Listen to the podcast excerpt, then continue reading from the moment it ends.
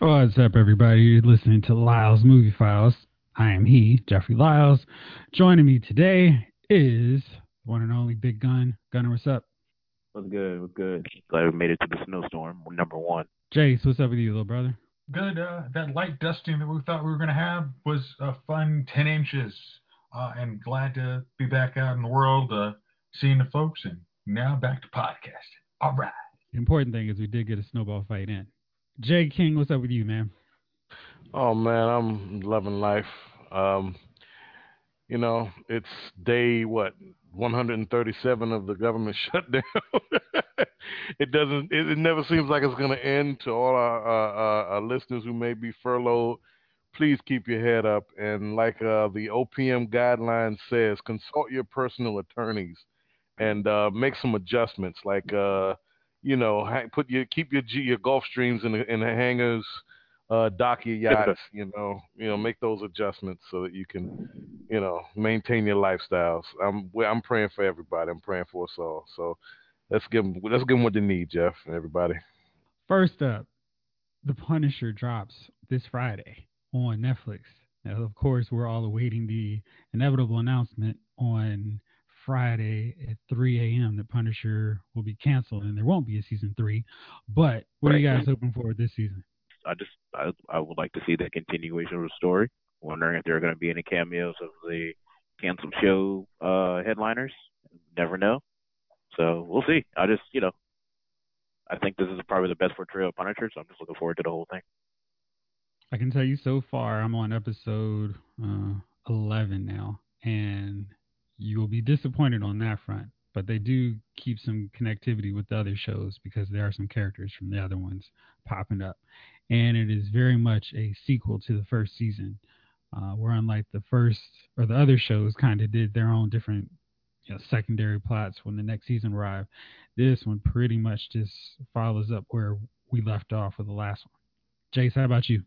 I was going to say, so this isn't like Jessica Jones where it goes on a tangent. I mean, well, you think is really going to be something cool, then just like, like by episode eleven, you're just like, why did I keep going?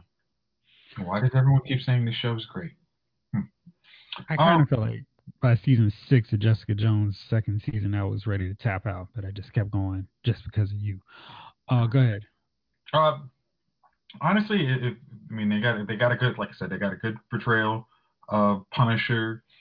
If they continue the storyline, because there were, there was some room to go, and I hope they, I hope they actually, the one thing, I, and I have no experience on this, but I really like when they were actually talking about like his his past military service, like that part, like I really hope they continue that, because even for somebody who doesn't see that all the time, it's like, if I can get a, a glimpse into that world, even if it's not a, a perfectly accurate portrayal, it's like, I can empathize, like, damn, those guys really do go through some crap. I mean, I mean, even if that's like a fictitious writer just saying kind of, I mean, it sounds, I mean, it sounds good versus some of the shows that we hear that just sound very tone deaf. But I think, I think we actually heard that some of the military folks that actually really liked the portrayal in season one of Punishers, like um, the group sessions and kind of what the guys go through. So if they can continue that and come up, I mean, come up with a good bad guy, I'm, I'm, I'm going to be very happy for the show. Well, I can tell you Jason Armour, who played Curtis, the guy who ran those group services or group sessions, is back, and he has a very big role in the season. Okay. And they are several. Uh, one of the big subplots for this season is uh, a group of veterans. So, yeah. Okay, Jeff, can I, can I, uh, did they do, since you're on episode eleven, did they do a good job like they did the first season where it's like, all of the subplots start coming together into the main story? Yes, they okay. do. I think it starts off a little slower because of a character, a new character who never really works for me, just because that thought of this is probably going to be last season of Punisher. I wish they'd do something else. But by this point, maybe like episode seven, they start reducing that character's importance to the main story, and it's just kind of going on to like the main event, if you will. And okay. so when they did that, it was like, oh shoot, okay, now it's about to get really good. Like uh this last string of episodes, there've been four really good episodes that I have rated no less than a nine, so they've been really good. And when it started, I was probably a little bit lower on those ratings. You know what's interesting is that maybe Punisher's second season will have more people watching it because more people will be actually be home hmm. to watch the show early Friday. Yeah, I was going to say now, early. I mean, I guess the engagement uh, can't uh, drive uh, Punisher to a third season since we all know it's it's inevitably getting canceled. So exactly. I want to see what I want to see what Netflix says. It just if they just just fully admit like. We're going to lose all these shows because our partnership with Disney is ending. Like, just not not say it's because of viewership or engagement. Just like, hey, our, our business arrangement is moved uh, to something different, and now we're asking you to pay two dollars extra for the same stuff you saw before. Right. Well, yeah, I'm sure they'll see a spike in the D- Washington, D C area. You know what I mean? And maybe a few outskirts of Pennsylvania, West Virginia, and a little bit, you know, to Richmond, where the government contracts usually are. You know what I mean? This is like, pretty sure they'll see a spike of viewership within this region. But like you said, Jason, I don't think they'll ever, they're never going to, I don't think they're going to admit anything. They're just going to be like, we're out, because I think Netflix feels like they lost, right? I don't know. I mean, I feel like of, of the shows that they've canceled, Um, Daredevil's still one of their more popular and most streamed shows, which I think is very funny because, you know, they'll announce, hey, forty-four million people stream Bird Box, but yet we've never heard any other kind of ratings for any other shows. And right. because they've been so silent about how the Netflix Marvel shows have done, I'm thinking they're probably in that top ten too. But wasn't that the director kind of producer saying, kind of quoting numbers, not an internal Netflix person with the, like, kind of how many people had viewed the show? They would have no idea. I mean, it's only Netflix people. There's a group that claims they've figured out Netflix algorithm, but I don't understand how they could do that without having access to Netflix servers.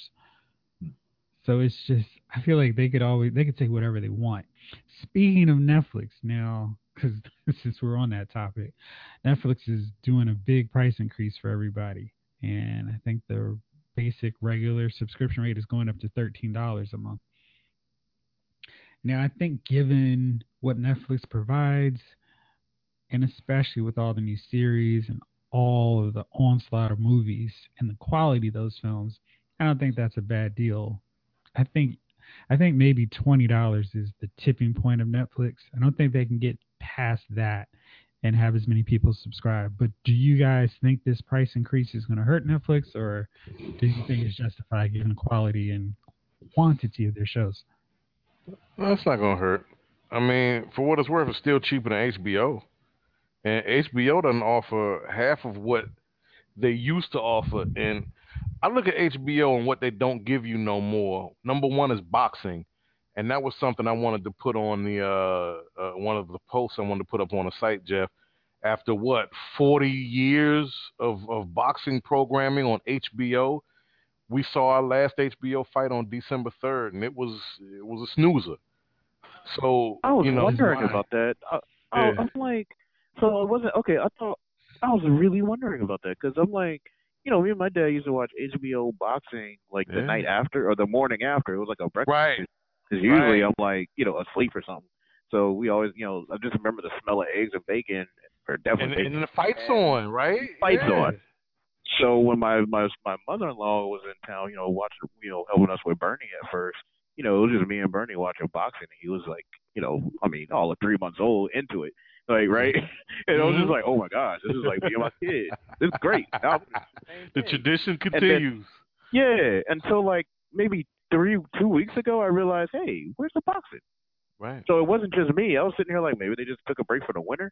They just oh, took it off, huh? That's gone. H B O Sports, H B O Boxing is a thing of the past. They're still going to do, uh, I think, real sports, but it's, it, that's really falling off.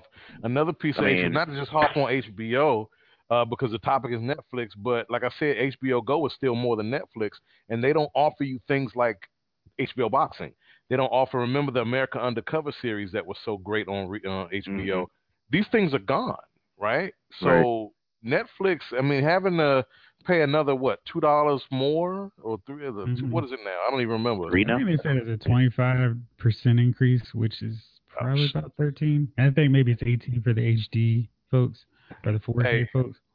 To to be able to watch Glow, to be able to watch F is for Family, and, and the documentaries like the great Quincy Jones documentary they did, and several mm-hmm. others on there. I'll pay the thirteen bucks. It's still I, I find myself watching more on Netflix than I do any network on T V. Yeah, and, uh, I mean, and, and the other thing for me is like I was, you know, I'm in the midst of a move and I couldn't, you know, we had to turn the cable off, so right. I wasn't able to finish one of the shows that I had on my D V R, and it was already on Netflix. So I was able to finish the last four just from popping on Netflix, which is great. And their quick turnaround for seasons when they wrap up is a real incentive, you know, for something else. And I, I really want to harp on those movies because they put out a ton of movies in the last two years. Um, and they're attracting big name stars like Will Smith, Joel Edgerton. Mm. And it's not like, oh, this, this fallen star who's just Sandra Bullock. Yeah. I mean, they're, they're getting Oscar winners to show up and headline these films. Mm-hmm. And they've been, you know, they've been a mixed bag, but some have been really, really good. So ain't not for nothing. Like cheap movies. No, and not for nothing. The, the heavy hitters that are, are signing, uh, attaching themselves to Netflix projects. The Coen brothers did a film for Netflix. Sandra Bullock and Will Smith alone. That's as A-list as it gets, right? And don't forget, um, Mudbone, wasn't that nominated for stuff was, too? Like, yeah, yeah, yeah. So there's a there's a lot of high quality content on Netflix, original content on Netflix.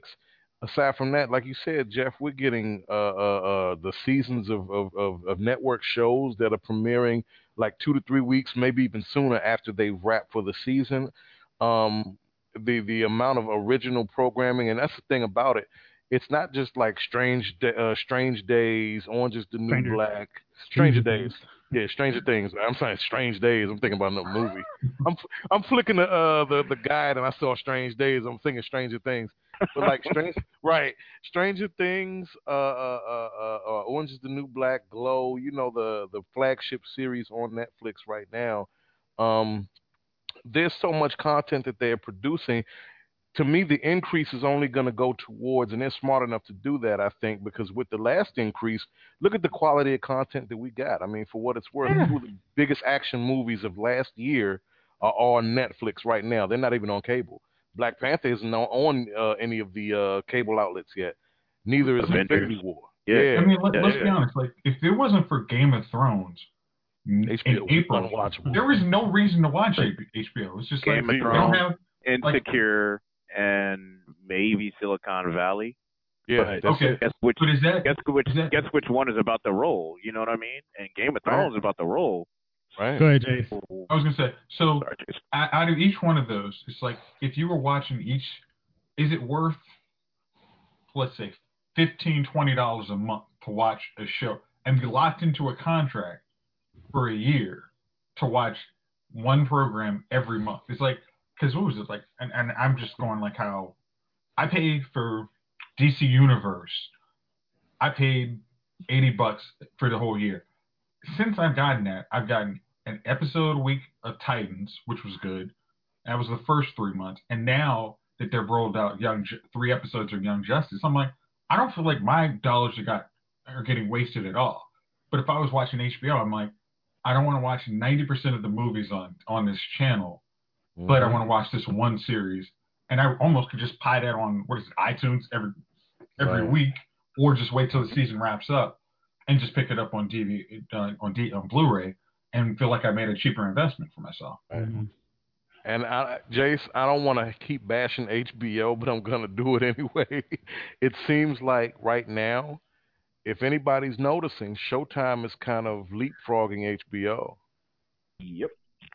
No, where's Showtime? Knows a little better.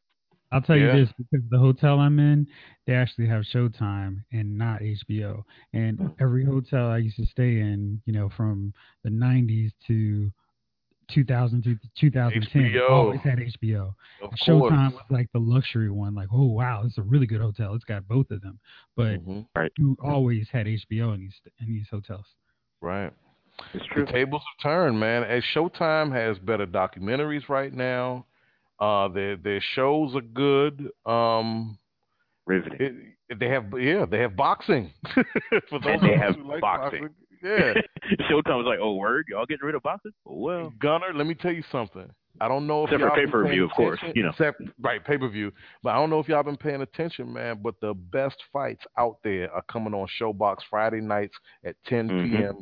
Do not miss it. You're going to see two guys fighting for a cheese sandwich, and it's going to be better than anything you'll pay for, uh, pay ninety dollars for on a pay-per-view. That that That's yep. over. Yeah. Hey, those guys, those guys for those pay-per-views, they, they know they are safe investments.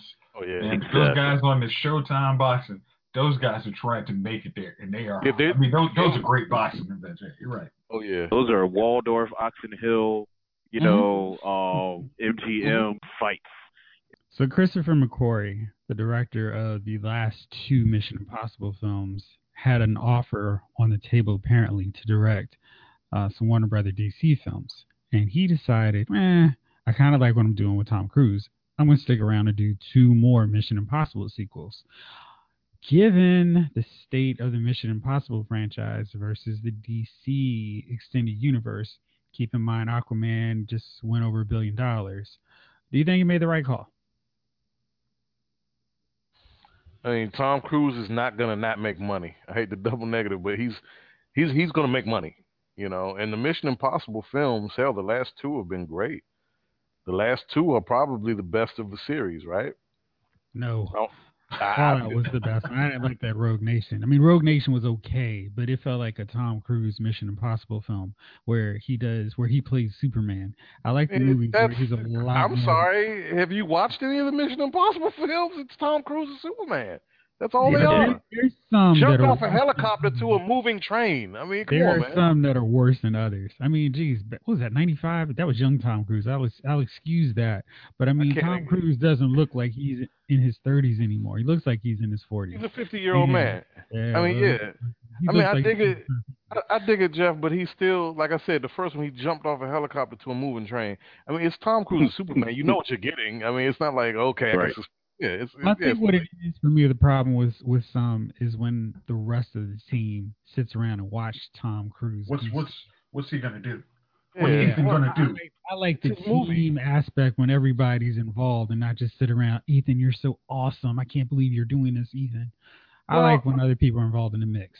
I mean, I dig it, yeah. but at the, at the same time, it's it's Tom Cruise's. It's Bad Robot. It's Tom Cruise. What do you? I you understand. It's not. It, yeah, it's not Super Friends. It's Tom Cruise.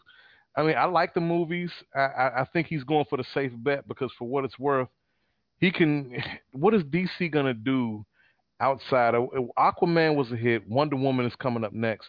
Outside of that, you got Shazam, and then what's next? Is well, the Gunner, Batman? this this one's for you. The rumors were that he was going to get the Superman films. Well, that's going to be interesting. Yeah.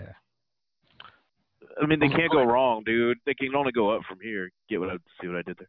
Oh, uh, they can go up, up and away from here.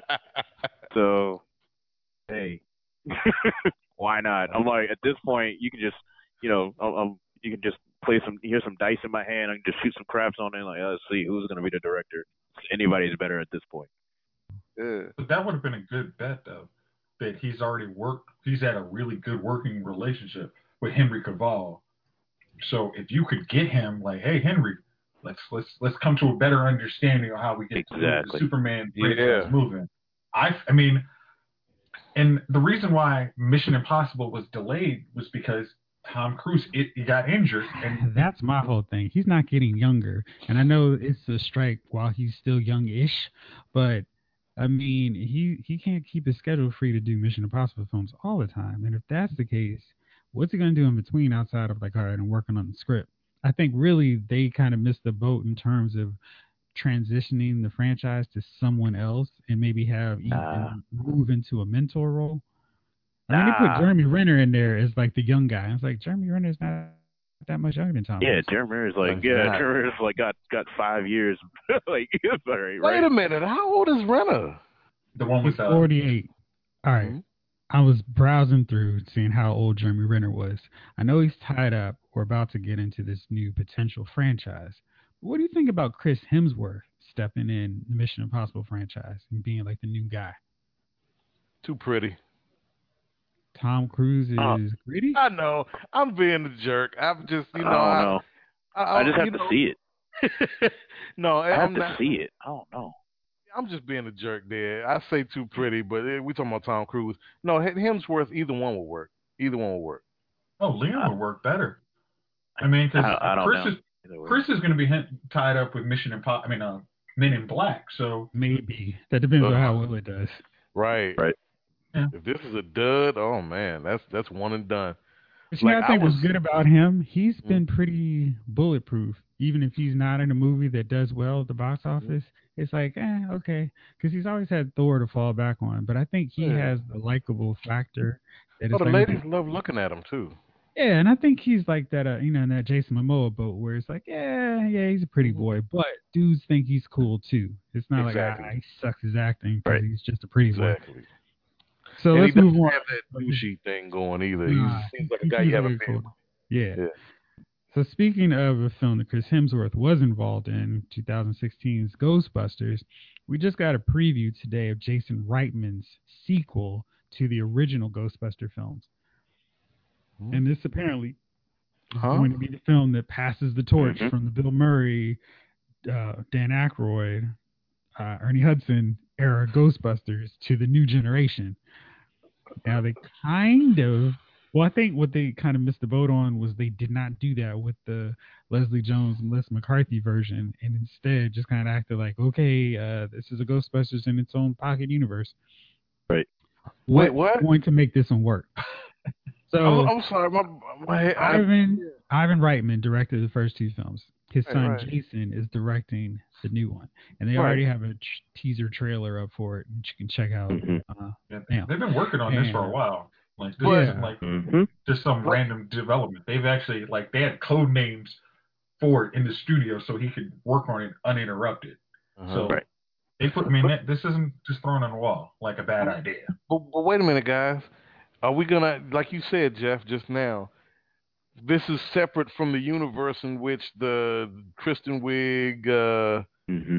uh, that, that, that's totally, this is not that. This is a, like Ghostbusters three, basically. Who the heck knows? I mean, it could be one of those deals where they show up, but as of right now, it's a separate property, which is more of a direct sequel to the old ones from the eighties. Yeah, yeah, Ghostbusters three. Yeah. Oh, okay. Maybe there's like all a right. multiverse. Who knows? It's paranormal. It's paranormal activity.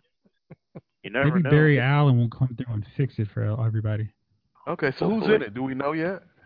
The original cast.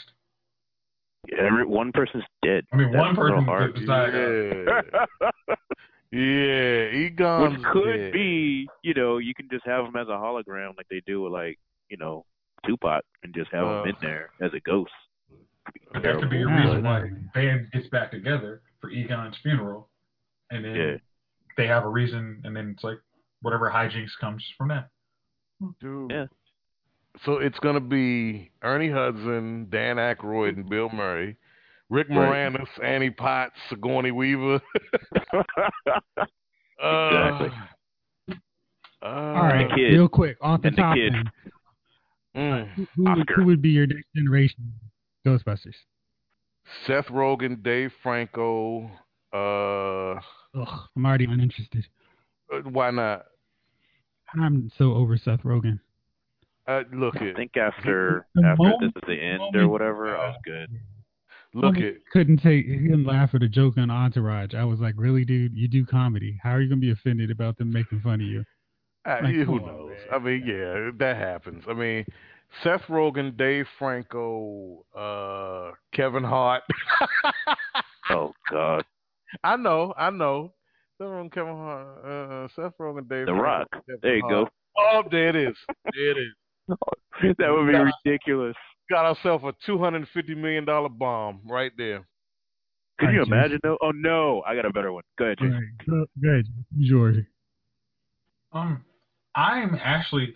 okay with putting in James Franco, because uh, actually, I mean, like, uh, Disaster Artist uh, showed he's not just the slapstick guy. He's actually can do some stuff, uh, not laugh at every one of his jokes.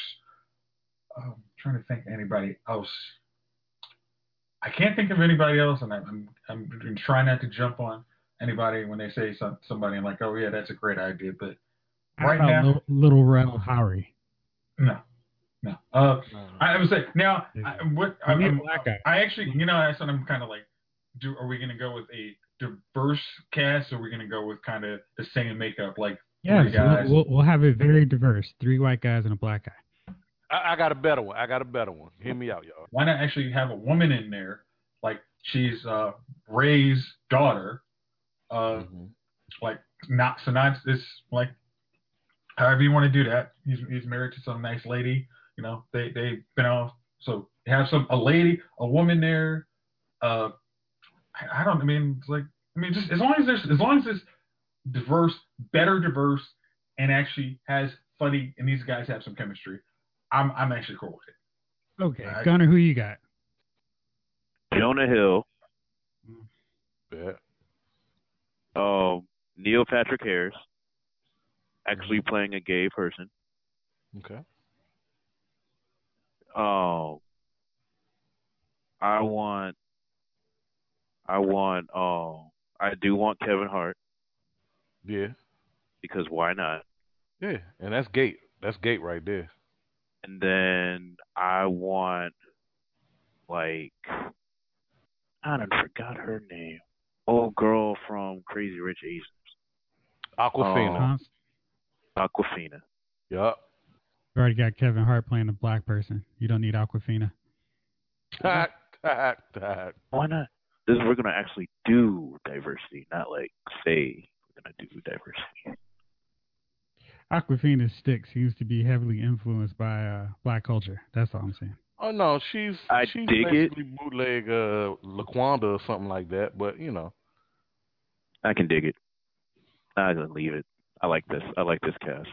Kevin Hart, um, maybe Michael Pena. I think Michael Pena's hilarious. There we go. Yeah, um, I'm doing a full cast. Michael Pena. That would be hilarious. Um, Danny McBride. Uh, Danny McBride. And God, I'm trying to think of my man. Um, so we're just not going to have any female uh, no, no, Ghostbusters? No, no, no. Okay. No, no, no, no. Um, I'm thinking Dave Franco for the uh, Rick Moranis character. Or Michael Cera. Now I'm all over the place, right? I hate Michael um, Cera. No, please don't. I ever, love Michael Cera because he's just that dork. Ellen Page is a Ghostbuster, if she'd be up for it. Or uh, I don't know how funny she is, but I, I, I like her. Rose Byrne, I like her a lot. Um, from the oh, neighborhood. I wrote Rose Byrne down too. Yes, yes. She's very Rose funny. Byrne. Um, and I would make the love story centered around her, and um. Maybe her, her.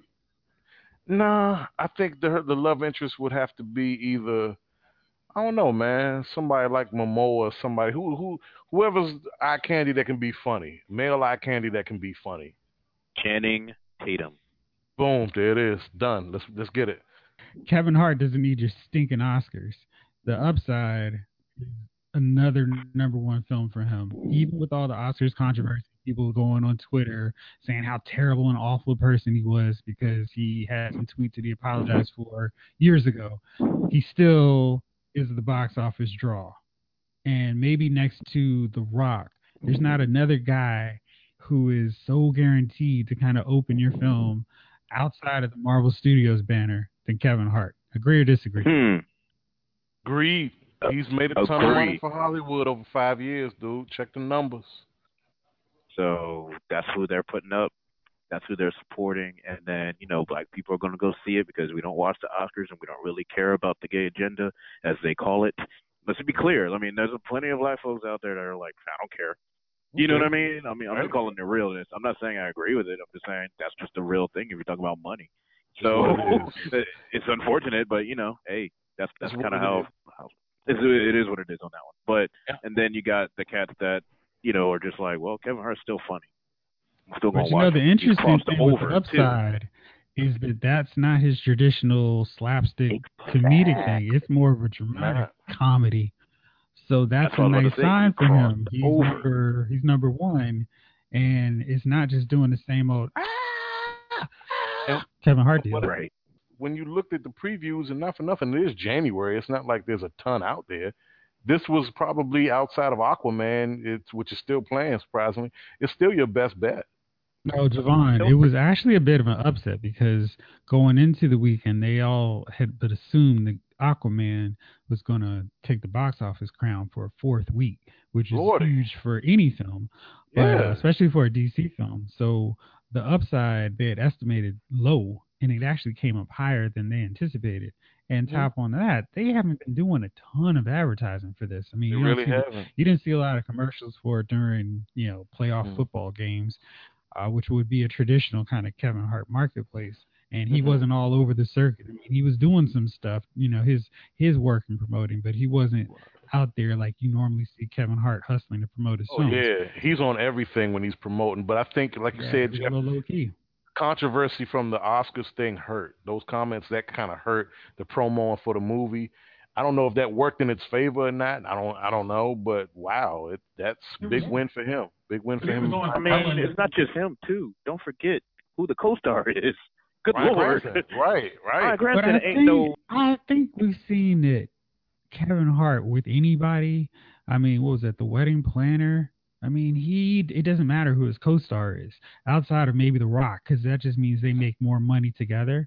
He's sure. a draw, and I don't know. I mean, I don't feel like people have gone to movies to see a Bryan Cranston film. Like, he did Trumbo, but I don't feel like he's done a lot of stuff where people are like, oh man, did you see that Bryan Cranston film? So, yeah. I mean, outside of people who are watching Breaking Bad, there's not like that demand to go see him on the big screen. And I think that's that nineteen million yeah. is largely attributable to Kevin Hart. Yeah, because he's not, he's critical acclaim. He's not, like, for example, a lot of, I hate to say it, but a lot of black folks and say, you know, I got to see that new Bryan Cranston movie. All right, Javon, you mentioned the uh, uh, people apologizing and the apology tour. So we've gotten, you know, it's been a full, what, four or five days since last time we spoke on air about the R. Kelly controversy. And surprisingly, a few more people have spoken out saying, we had no idea that R. Kelly was this terrible person. We didn't know this when we decided to record or have him do a song for us. So the new list of people who decided they want nothing to do, they want the record scrubbed of R. Kelly and, and their music. The, let's see, Celine Dion, who's who's probably the only person on this list who can, can go, hey, I've got a career, and Lady Gaga, of course, who can go, I, I don't need to worry about anything with R. Kelly. I got enough songs, songs on my playlist that this won't yeah. matter. We got Chance the Rapper, and he's another one. Ciara also joined the tour, but my favorite by far, the Pussycat Dolls. Right, right. Bah. Bah. Because Are they're they making, the most irrelevant. Wow. I feel like they're trying to latch on like your boy Omarion. Like, hey, look, yep. I- I'm here. Have you heard an album or song one from the Pussycat Dolls since two thousand six? Uh, other no. than Don't You Wish, I don't remember Dude, anything that else. That was like a decade ago. I mean, that was a solid more than a decade yeah, ago, right? Man, that was a minute ago, and they're they've been only so like relevant. One. Damn, so, yeah. I was like, y'all, y'all are funny. But yeah, I, I just think it's, and then I read this really good column in Rolling Stone today, and it was like, we don't need to applaud the apologists or the R. Kelly people who are now apologizing for collaborating with him. And it's no. just like, yeah, absolutely not. No, screw them. Screw them. They knew what they were getting in bed with. I mean, look, look it. I'll give you a perfect example. I want anybody who's listening, and I want all my brothers right now, go online, all of y'all, and, and, and look at the A J, the Aaliyah, A J Nothing But a Number album cover. and just re- right. read the album, right. read the name of this, like, A J Nothing But a Number, and who's creeping in the background? Right. R. Kelly. He's I mean, out of focus, is like creepy. He's out of focus. He's not. He's out of focus, right? Um, look at like Dame Dash coming out here and saying all this, that, and the other. Hey, Dame, all that Harlem hoop-de-woo you talk, and this is directly at Dame Dash.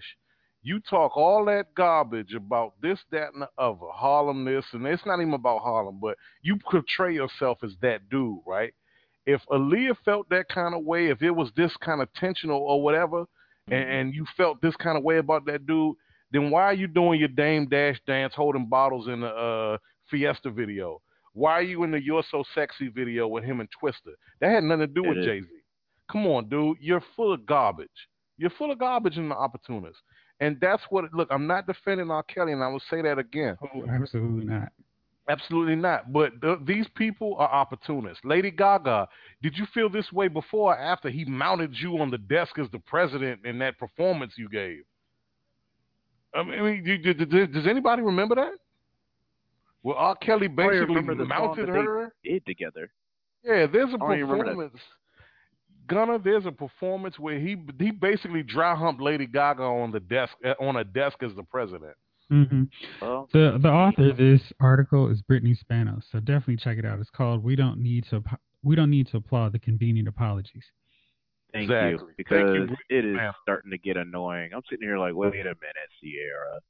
I saw that one. I'm like, first of all, that might have been your best like slow jam.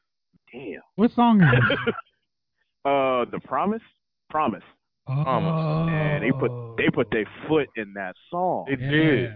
So for all these apologists, have any of them given to all the proceeds of the money that they made from those albums to women's health groups, uh, child, child poverty? Oh, the answer is no. Then shut up. I mean, they, I mean, Gaga really, like, has not removed her song with Christina Aguilera replacing R. Kelly, which they sang on The Voice. So she hasn't removed that version of the song. So uh, I don't know. Yeah, so if you if you aren't if you're not if you you, you want to say, hey, I, I I was in bed, and I, I don't want to use that metaphor, but if I if I knew who I'm I'm messing with, so I'm gonna make all this money from this out. Oh my gosh, I am so sorry. Like if you're sitting here, I am so sorry I made all this money. There's any of these? I mean, like the Pussycat Dolls, like y'all y'all haven't made an album in ten years. So if you want to donate your last hundred thousand dollars. Because that's the one that R. Kelly made, then I would applaud you. You're like, gonna, yes, since you're going to be on the cross. Yeah, if you want to go destitute because you said, hey, I actually take a stand. This is what I did. I, I believe he was wrong, and I didn't have any idea who this dude was before. So now that I know what this is, I'm giving him all, all my money away. If you do that, I will applaud you. For somebody who's like, oh, my God, I, I, I just took, I take that money, I applaud. No, you don't, you don't deserve anything. Uh, Marvel Studios decided once again to rock shock everybody with their Spider-Man Far From Home trailer. Now, there were some issues that people had because, like, hey, wait, you're spoiling the Spider-Man makes it in Avengers, which, I mean, come on. We kind of knew that was going to happen, so let's just focus and pay attention. And um, this trailer, like every other Marvel Studios trailer, really had me excited for the film. That's the third one coming from Marvel Studios and its partnership with Sony Pictures. And Jake Gyllenhaal shows up rocking the Mysterio outfit. We even see the, the big fishbowl in in uh, on the costume in live action. And seeing Mysterio do his thing was pretty cool. I am very excited about this one. Not at my Avengers Endgame level, but definitely right up, right along those lines. Jace, what you think about it? I, I am shocked that Spider-Man survived Endgame.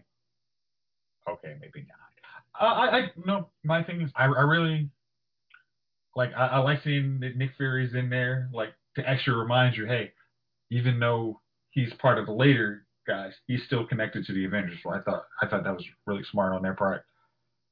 I, I, I mean, that, that trailer gets you excited. I mean, it's just like, oh, Spider-Man's rocking. Was that a black costume? What's, what's he in all black for? Is Venom coming in? Uh, yeah. Uh, enough. uh, so, I mean, hey, you might, you might have found a symbiote in uh, Thanos' world. I mean, you never know. Uh, so, but the action looks, I mean, like good. Uh, I, I'm, once again, I think Sony and Marvel did it right. They, they were smart enough to say, hey, I can make, we can make so much more money using your Spider-Man and not some derivative character who's like Spider-Man. Let's all just make this money here.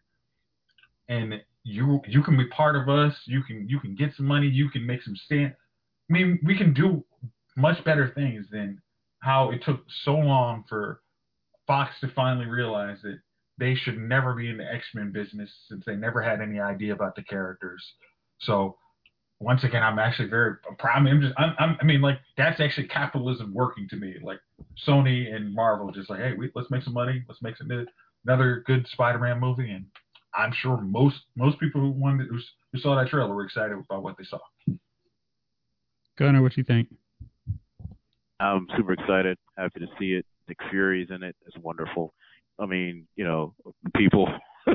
But isn't it spoiling Endgame? Okay, y'all need to. This is that is the most ridiculous thing I've ever. Like, come on, guys. If you didn't think this was gonna fix itself, one, like, if anything's spoiling Endgame, it's called a comic book in nineteen ninety-one called Infinity Gauntlet. Read it, let it go. Come on, like, you know everything's fine.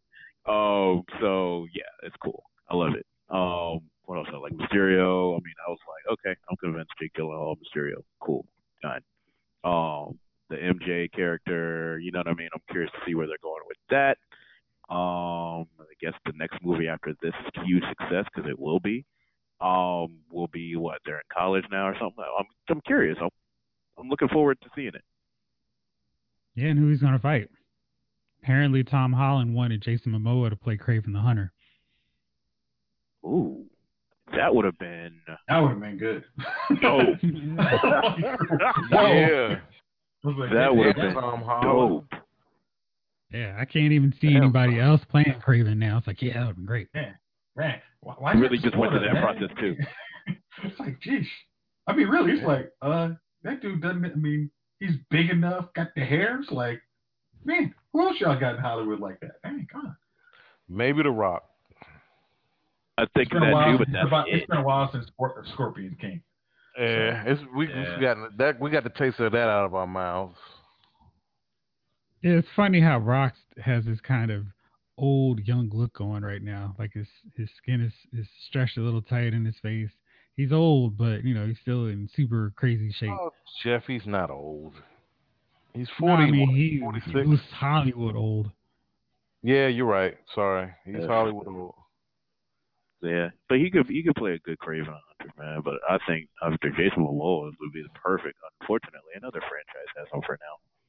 I got a well, question. I mean, hey, man, he kicked this thing in. Luckily, Aquaman, it did. So it was I'm good. Happy. Yeah, it was good. It was definitely good. I, I got a question for y'all.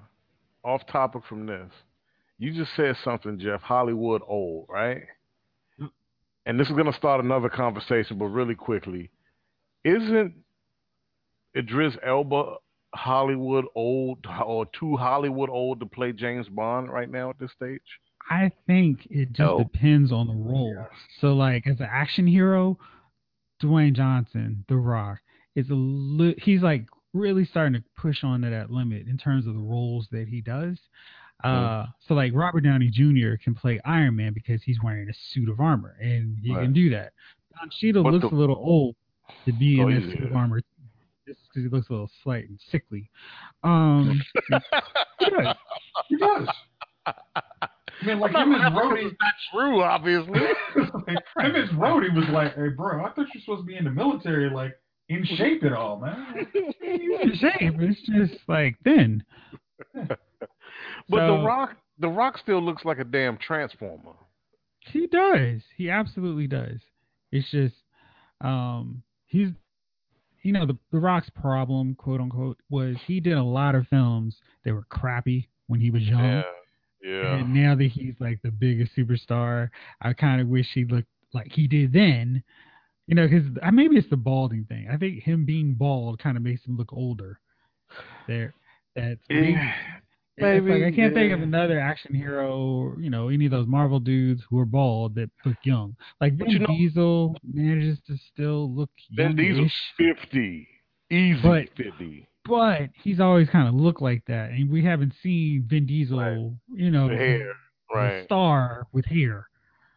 Well, um, but I Idris can, I, Elba, he doesn't need to do too much outside of doing a little running, aiming a pistol, shacking up with some some well, ladies. Kicking somebody ass James too, Bond. Though. Right. Jeez, like, how like, old was Sean Connery and James Bond? Right. And he how does that in Luther. Like, watch Luther. So yeah, he's been, you know, he's he's good there too. So I mean, but old Luther, grizzly, old cop. But yeah, but the, what was the last season of Luther? Sixteen, seventeen. I don't know. Yeah, then they did those the little two episodes. Yeah, right. So seventeen. Yeah. Yeah. So I'm wondering. It's supposed to be coming out with a movie, by the way. Uh, I know that's gonna be dope. I mean, I'm just yep. not a knock on Idris, but Idris is pushing fifty. Yeah, man, that, I need you to pronounce fifty. His name differently. Whatever. I mean, I'm not his girlfriend. You know, I'm not his girlfriend. Whatever. String a bell. How about that? Let's keep it there. Right. Uh, the big one for this week is M. Night Shyamalan's follow-up completion of yes, his sir. Unbreakable. Un- I think it's Unbreakable. That's it, right? Yeah. Unbreakable trilogy, Glass.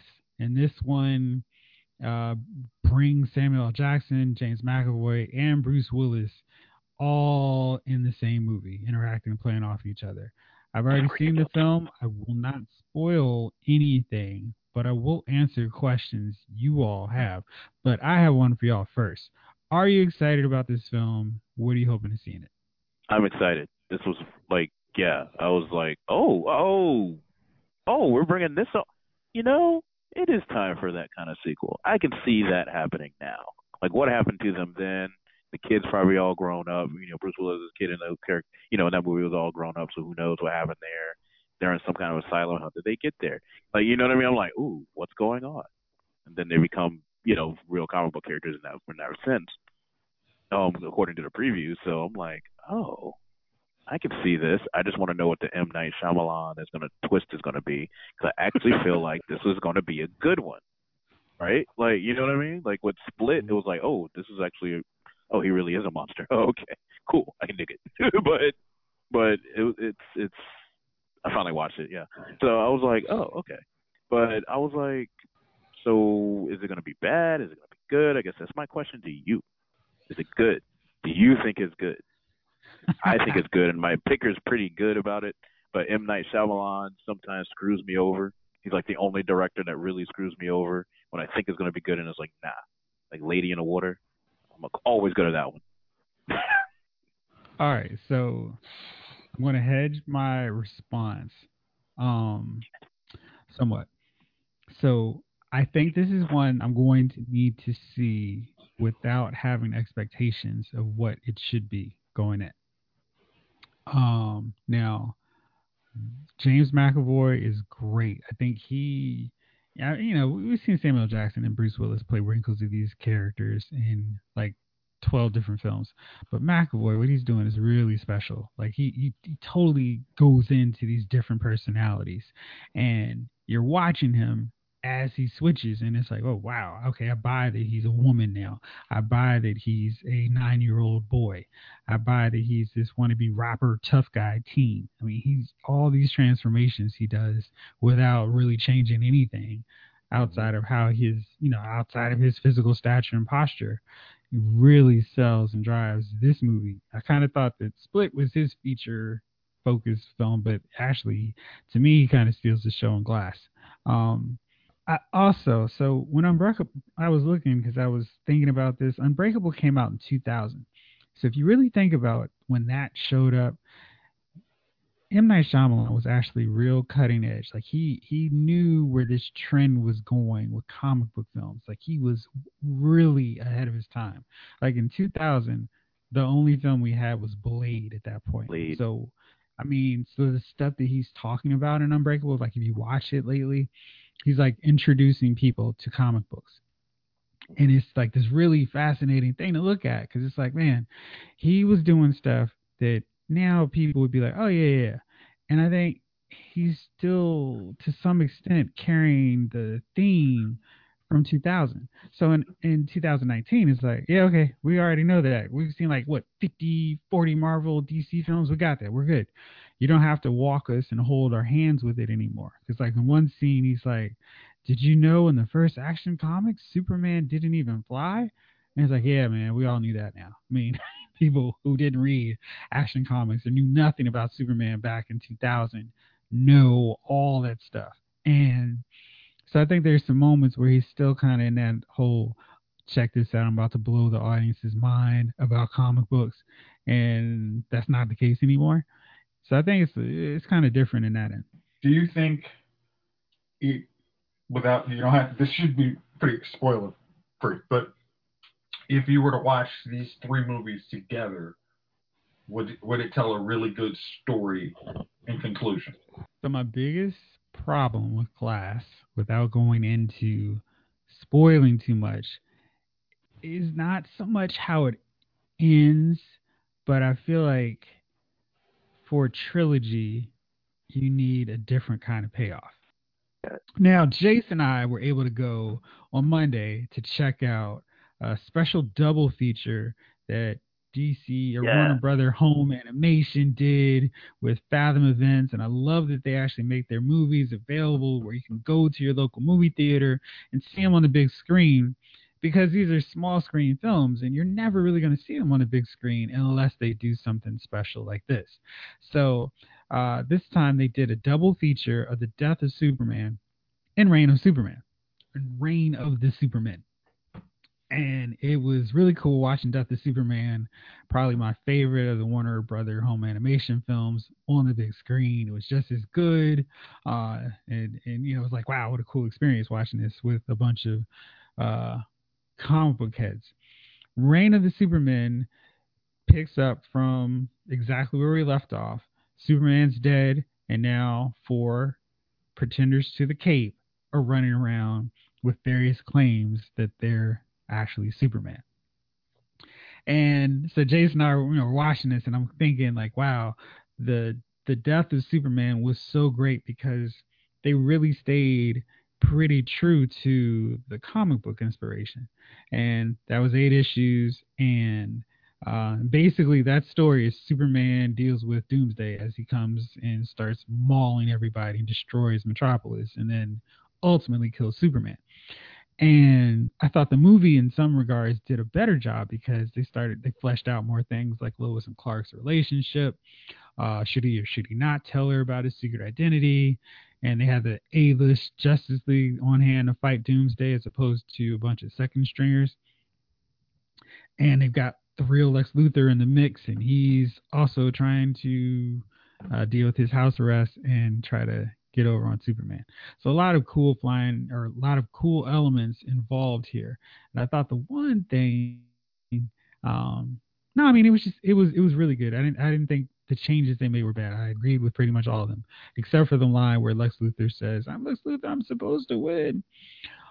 So Reign of the Superman, that was a long setup to say Reign of the Superman drastically has to do some different things from the comic book source material.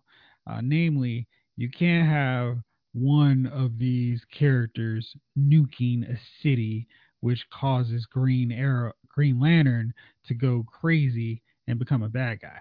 That doesn't work in the context of this Warner Brother home animation universe, unless they're going to do like a whole big deal, which is kind of unnecessary. So it makes sense to streamline and shorten that storyline. And uh, I think what they did was really cool with their switch on that level. There's one thing that I was like, eh, this is getting too much like the other one. But all in all, I really, really liked it. They did uh, the different Superman justice. Uh, Steel was great. Superboy was as advertised. I'm looking forward to seeing some of these characters show up in other movies down the road. Hopefully, the success of these two films will convince D C that, hey, we can do more films that don't just focus on Batman, because I like to see these uh, characters showing up, showing up in a new Superman film. Um, action was just as good as Death of Superman. Uh, Jace, what, did, what were your thoughts on it, man? I'm, I'm rambling on, but what did you think about it? Okay. The truth is, especially seeing them as a double feature, it is not as good as Reign of the Superman. I mean, uh, Death of Superman. The main reason is Death of, uh, Death of Superman had great drama. I mean, it was characters. And, like, when Superman actually fell, I mean, as much as, like, you had a bunch of dudes in our theater, like, on their cell phones, when Superman died, it was all, everybody's head was, you could see just, everybody was like, don't want, don't say nothing, don't look at nobody. Okay, I, I'm not going to cry for an animation, but, you know. I mean, you, you saw, you saw everybody kind of, like, stiffen up, stiffen up their spines. They, they, they felt that drama. This one doesn't have it. I mean, it, it's just, this one doesn't have it. This is more an action movie to get back to Superman. And it's more of a That's, mystery too. Yeah. And, and I think it's because you know where this is going to eventually lead. It, it, I mean, like, well, you don't know exactly because it, it does throw, like you said, with the, if you read the comic, or even like even me, I remember certain elements of this comic. Like I remember Parallax. It basically this is the start of Parallax story, which it, is stupid. I mean, it was it was not a good reason for the Justice League. Messed up Hal Jordan for years, and Jeff Johns finally had to, like when he took over, he basically was like, yeah, that that couldn't happen. That was just a complete waste of a character. Uh, you could make new characters to be a bad guy, and I liked how, how they, they tied it in with kind of all the other Justice League movies. Um, the, the the animation was good. The voice I, I the voice acting was really good. I actually liked because as much as I I, I praise D C, uh, I guess uh, D C uh, Universe, the one problem is when they have like black and minority actors, they'll tend to use the same person and then just try and have them sh- change up their voice just slightly. And one time it's really bad when in uh, Young Justice where you have the same actor basically talking to himself. And it's like, oh, come on, guys. You're not going to – I mean, just ask another guy in the in the room to help you out with that. I mean, but this one they actually has, like, you got – there's, like, a scene with, like, maybe, like, three or four black guys in there, not, not specifically black guys, but you're like, oh, I know that voice. Oh, it's like, oh, that's Phil Lamar. That's, I mean, and, and I don't think Phil Lamar's in there, but you had you had the diversity, which uh, I, I liked. Uh, yeah, I liked the Hal thing. I, I also said uh, Superboy will work very well on uh, Titans. I think that that's going to be a good thing. Uh, like he, he he'll fit in there, and that'll be fun to see. Uh, but like I said, it's it's not as good, and I actually think you should watch this double feature. And then you'll be like, but you're, I think you'll still enjoy it. I think it's anybody who picked it up on uh, digital today will be surprised. I mean, we'll we'll enjoy it.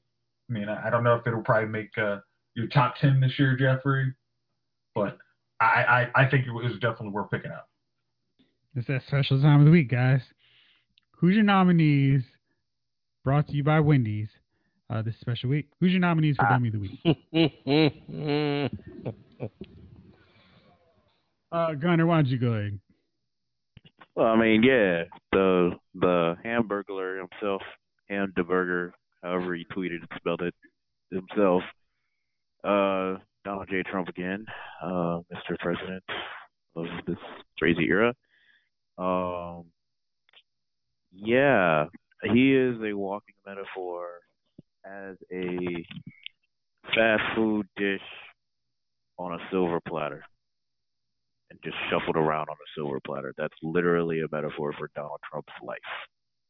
He's just garbage to eat, shouldn't eat it.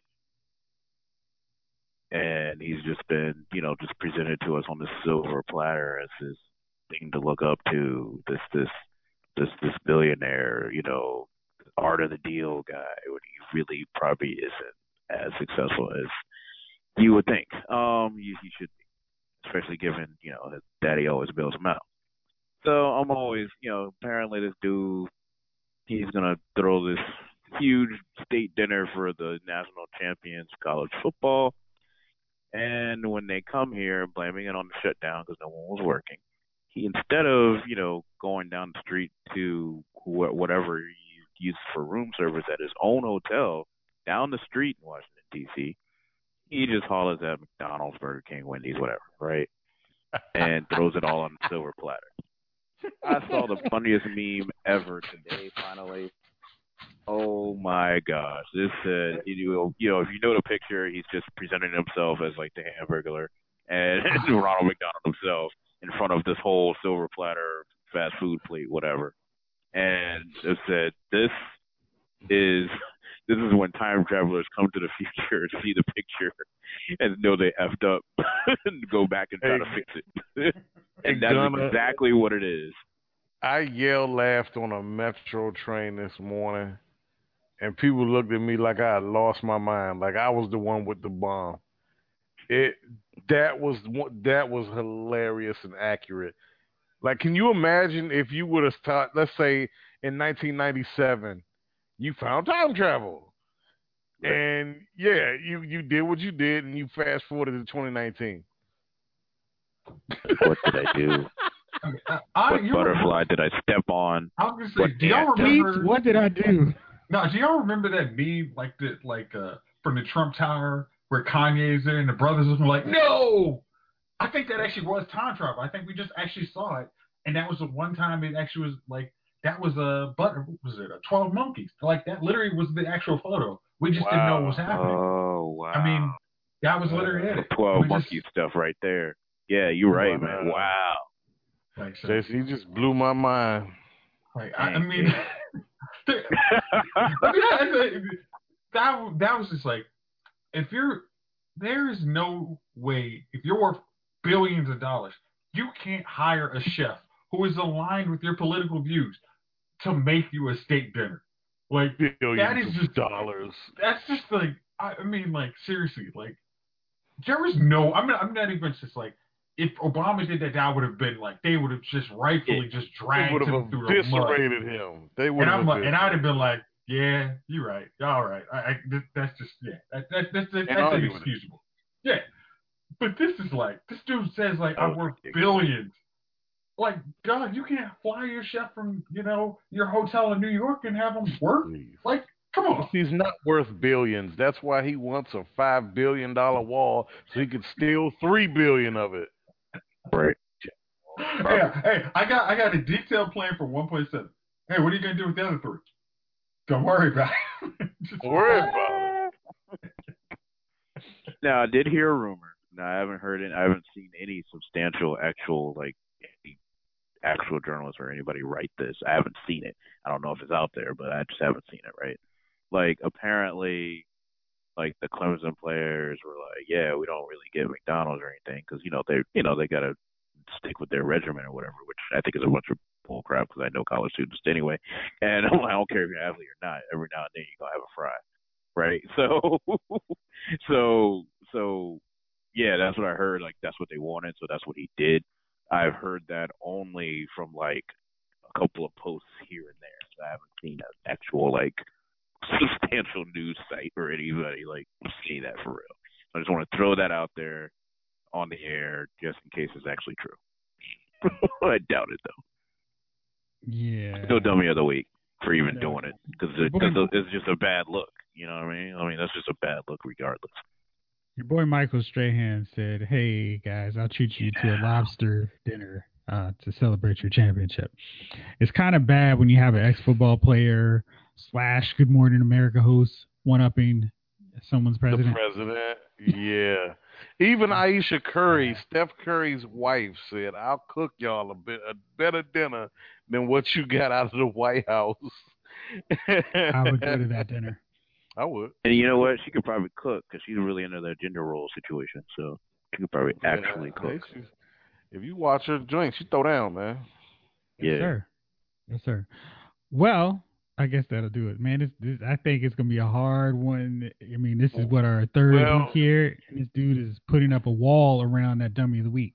Oh, he's an M V P. I do have a hero of the week because, like I said, we got enough dummies and we got the biggest jackass in the world sitting down at sixteen hundred pounds.